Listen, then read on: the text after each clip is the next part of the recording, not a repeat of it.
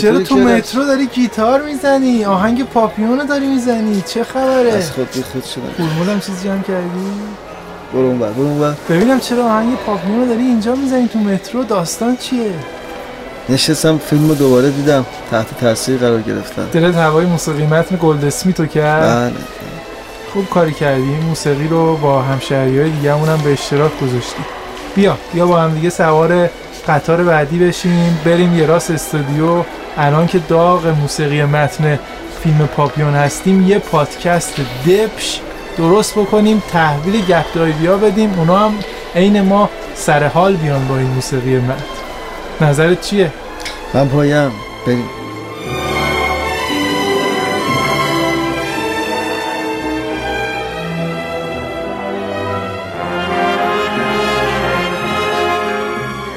سلام با پادکست دیگر در خدمتتون هستیم. می‌خوایم در مورد یکی از بهترین نمونه های موسیقی مت در تاریخ سینما باتون صحبت کنیم. من هم سلام می‌کنم. برخلاف امید که همین اول کار موضعش رو مشخص کرده و میگه بهترین موسیقی مت من منتظر میمونم تا در پایان پادکست نتیجه گیری کنیم که آیا بهترین هست یا نیست. بله این فیلمی که به عقیده امید یکی از بهترین موسیقی های متن فیلم های سینمایی رو داره فیلمی نیست به غیر از فیلم پاپیون ساخته فرانکلین جی شفنر.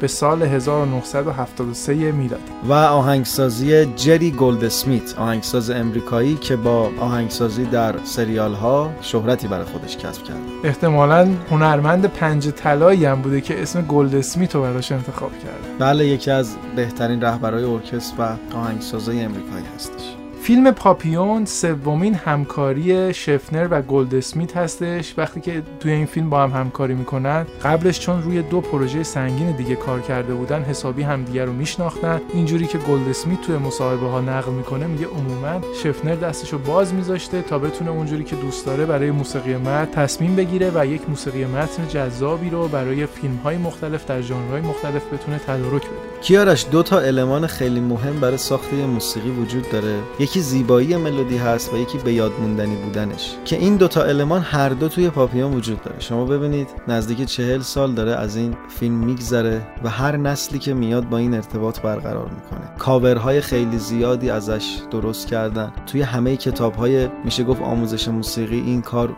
وجود داره و داره تدریس میشه. این یعنی زیبایی و به یاد موندنی بودن این ملودی واقعا وصف ناپذیره اینکه شما یه فیلمی توی دهه هفتاد بسازی و هر نسلی که باهاش میاد کسایی که اصلا شاید فیلم هم ندیدن وقتی موسیقی رو میشنون جذب این موسیقی میشن این یعنی اینکه شما تو کارت موفق فیلم پاپیون بر مبنای خاطرات یک زندانی خطرناک که از سال 1933 تا 1941 در جزیره شیطان از مستعمرات کشور فرانسه در امریکای جنوبی زندانی بوده ساخته شده. این زندانی هنری کقیه نام داشته یک زندانی فرانسوی بوده به جرم قتل زندانیش می‌کنن بر مبنای تجربیاتی که تو زندان داشته خاطراتش رو چاپ می‌کنه که در سال 1969 تبدیل میشه به پرمخاطبترین و پرفروشترین کتاب فرانسه. جای تعجب نداره که در کمتر از پنج سال بعد هالیوود تصمیم می‌گیره تا از روی این کتاب خاطرات یک فیلم سینمایی بسازه و نقش آفرینی اون رو به استیو مکوین در نقش پاپیون و داستین هافمن در نقش زندانی همراه پاپیون در واقع واگذار کنه. همونطور که می‌دونید اسکار بهترین موسیقی هم به این فیلم تعلق گرفته و در جشنواره‌های مختلف ازش تقدیر شد.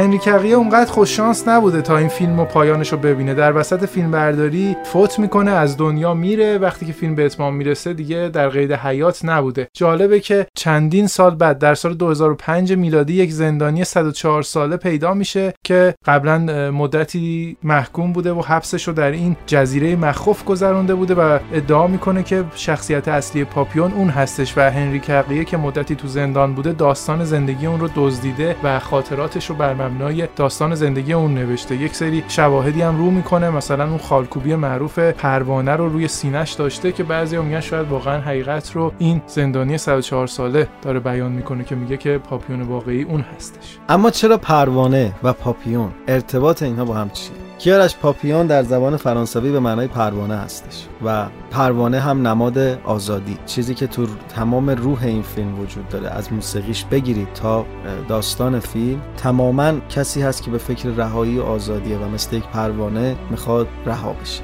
پاپیون یکی از نمونه های موفق برای فیلم های سینمایی در ژانر زندان هستش. مخاطبانی که با ما همراه بودن احتمالا در پادکست های قبلی نقد و بررسی موسیقی متن فیلم رستگاری در شاوشنگ رو شنیدن. پاپیون هم در برخی جهات مشابهت هایی با خط داستانی فیلم رستگاری در شاوشنگ داره. یه اتفاق جالبی که توی هالیوود وجود داره کیارش تو هر زمانی یک سری داستانا مد میشه و خیلی رو با نو میدن. الان ما خیلی شاهد این هستیم. ده هفتادم می‌بینیم که خیلی باب شده بوده راجع به فرار از زندان و اون امیدی که میشه به زندگی داشت خیلی مانوف دادن و فیلم ساختن. و دو نمونه موفق از این داستان هایی که تو زندان اتفاق میفته تو دهه هفتاد پاپیون و فرار از آلکاترا هستن. بله جالبه که هر جفتش هم به نوعی بر مبنای خاطرات و یادداشت های افرادی تهیه شده که روزگارشون رو در زندان گذروندن. امید اشاره کرد به ژانر زندان. زندان بیمارستان آسایشگاه محیط های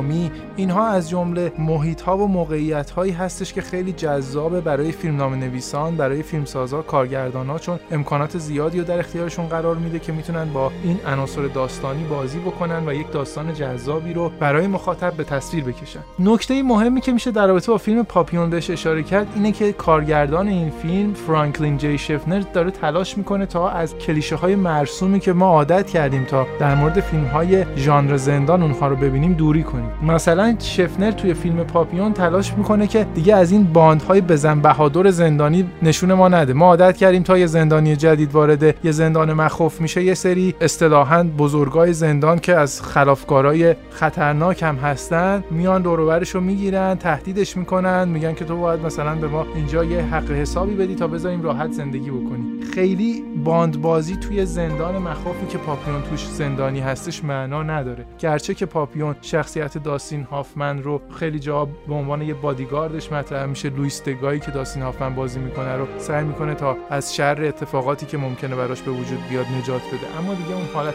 باندبازی زندانی رو تو پاپیون نداره. پاپیون از جمله فیلم های ژانر زندانه که برای فرار توش تونل نمی‌کنن. دیگه آقا مد شده. تو هر فیلمی که زندانی می‌خواد فرار کنه یه قاشق می‌گیره دستش. حالا اگه یه ذره فیلمش غیر جدی تر باشه بیلچه و کلنگ هم بهش میدن. شروع می‌کنه کندن تونل تا از سلول بیادش این اتفاق توی فیلم پاپیون نمیفت فیلم پاپیون نگهبان مهربان نداره. همش آقا فیلم های زندان مد شده یه دونه نگهبان خوشقلب مهربون میزن هی میاد میگه آقا نمی‌دونم خوب باشین چرا گرفتن تو رو؟ بیا مثلا بهت کمک کنم. تو پاپیون اینجور چیزها نیست. اتفاقا یکی از دیالوگ های مشهور فیلم پاپیون رو هم یکی از نگهبان ها میگه که میگه آقا ما اینجا کشیش نیستیم. ما اینجا مسئول تربیت زندانی ها نیستیم. ما اینجا بهمون دستور دادن تا از شما افرادی که حرف گوش کن نیستین یک سری موجودات حرف گوش کن درست بکنیم. تنها وظیفه ما هم همین هست. خب اگه اجازه بدی من می‌خوام در مورد چند تا ترک شاخص این آلبوم موسیقی صحبت کنم. موسیقی پاپیون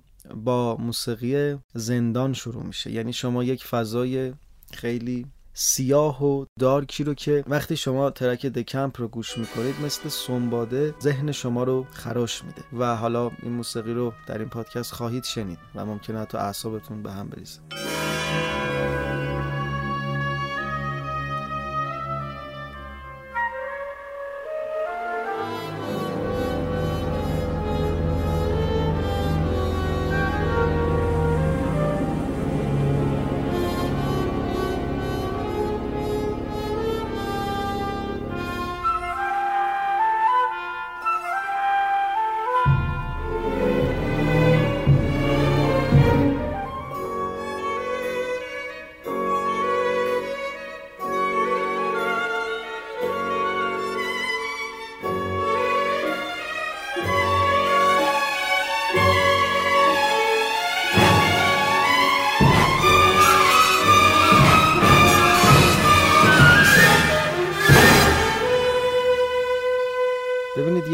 فیلمساز و تدوینگر قصدشون اینه که فضای تاریک و سیاه رو به مخاطب القا کنه گلد اسمیت برای کارکترهای موجود در فیلم اومده یک تمی ساخته. تم اصلی این فیلم پاپیون هست. همونطور که راجبش صحبت کردیم پاپیون به معنای آزادی و رهایی موسیقی که تم اصلی این شخصیت رو داره پر است از نوتهایی که برای رها شدن دارن تلاش می‌کنن و ملودی ماندگاری که همتون شنیدینش. این ملودی ملودی اصلی پاپیونه. ملودی هست که همراهشه تا زمانی که از زندان فرار می‌کنه. اما در اول کار که زندان رو نشون میده فضای پر از نویزی رو نشون میده که تو ذهن پاپیون وجود داره و در خلال این فضا قسمت های بریده بریده از ملودی خود پاپیون رو شما در داخل این موسیقی میشنوید. یعنی اومده قسمت های مختلف ملودی که در آخر به هم میچسبن مثل تکه های پازه توی این موسیقی قرار داده به صورتی که اینا از هم مجزا.